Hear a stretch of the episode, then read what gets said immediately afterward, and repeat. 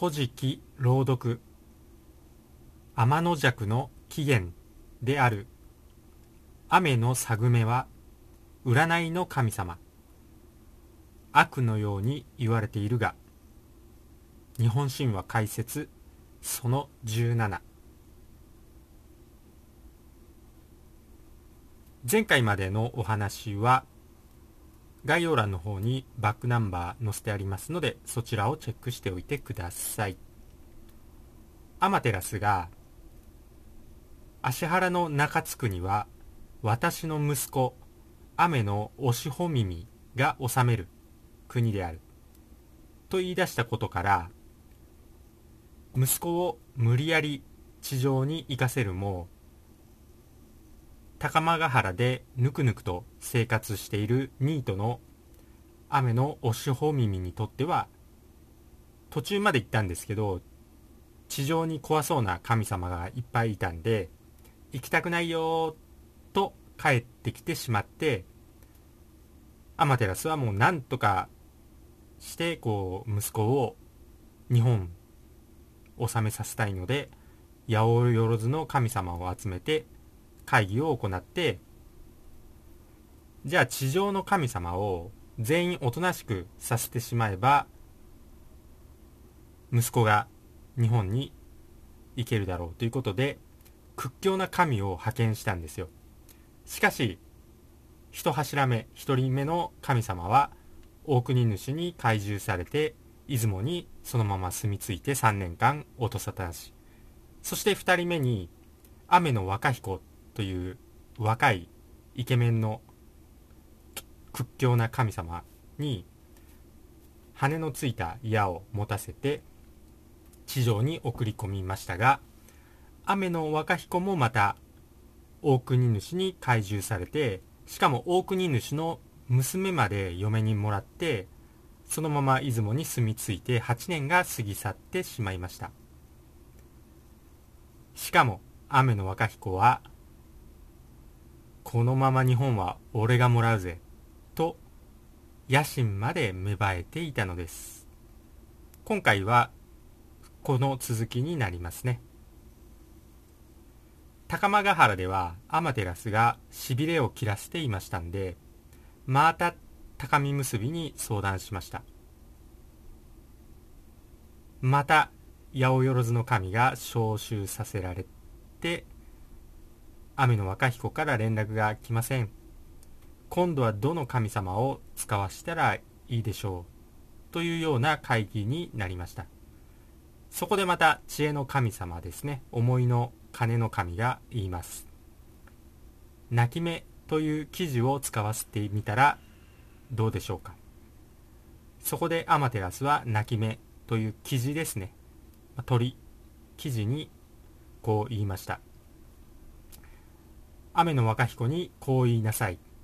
お前を芦原の瑞穂の国に派遣した理由は地上の乱暴な神々をおとなしくさせるためだ。なぜお前は8年何にも連絡してこないのかとこういうふうに聞きなさいと記事に伝令を渡しました。こうして記事は地上の雨の若彦のもとに飛んでいきました。雨の若彦の家の門の柱の桂の木の枝に止まりました。そしてアマテラスの言葉通り叫びました。これはもうまさに今話題の「鬼滅の刃」の伝令のカラスみたいな感じですね。そんな感じで伝令伝令というふうに叫んだんですね記事が。しかしこっからは結構恐ろしい話になるんですけど雨の若彦の家の次女がいたんですけど雨のさぐめという次女がこの伝令を聞いたんですけど主人である雨の若彦には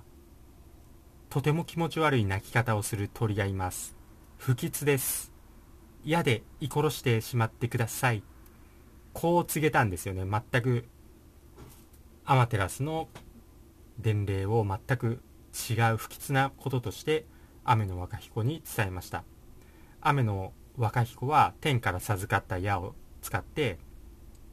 記事を居殺してしまいました。その矢は記事を貫通してそのまま天までグイーンと飛んでいきました。矢には血がついていました。そして天まで飛んでいってちょうど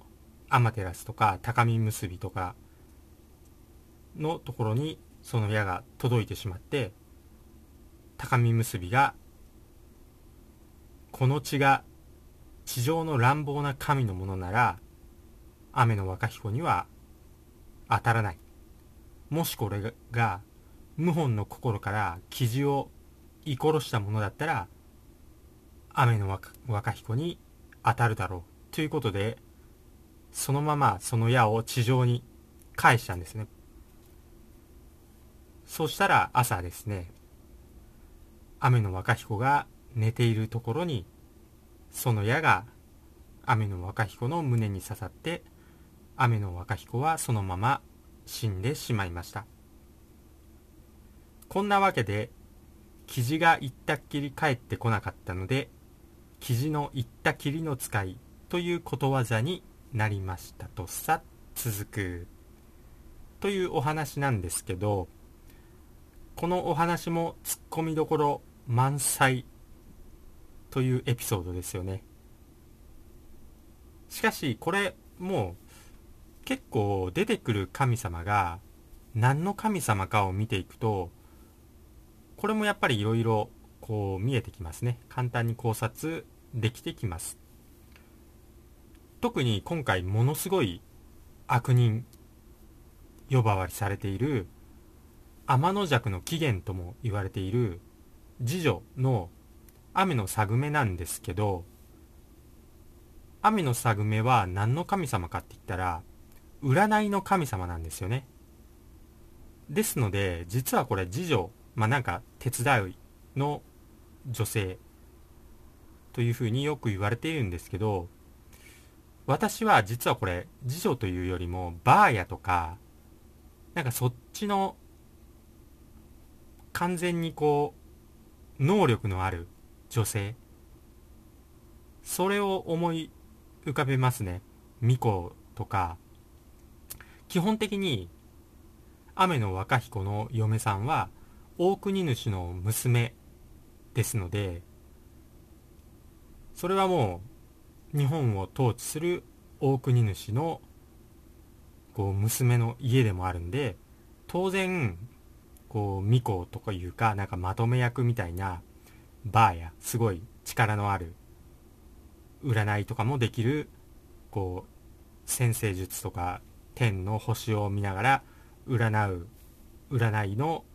そういうバーヤがいても全然おかしくありませんよね。しかも占いの神様のもうほんと起源みたいなもんなんでですのでいろんなところで雨のサグメは裏切り者とかもう本当にめちゃくちゃ言われてますよね。天の弱の起源とか全然違うことを伝えたので。ですけどこれよーく考えてみてください。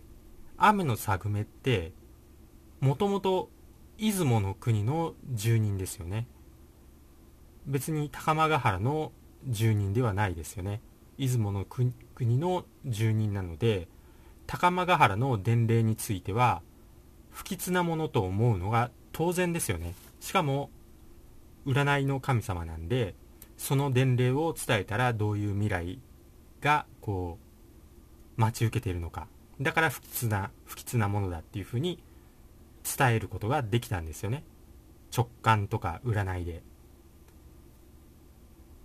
だからそう考えると出雲の国にとっては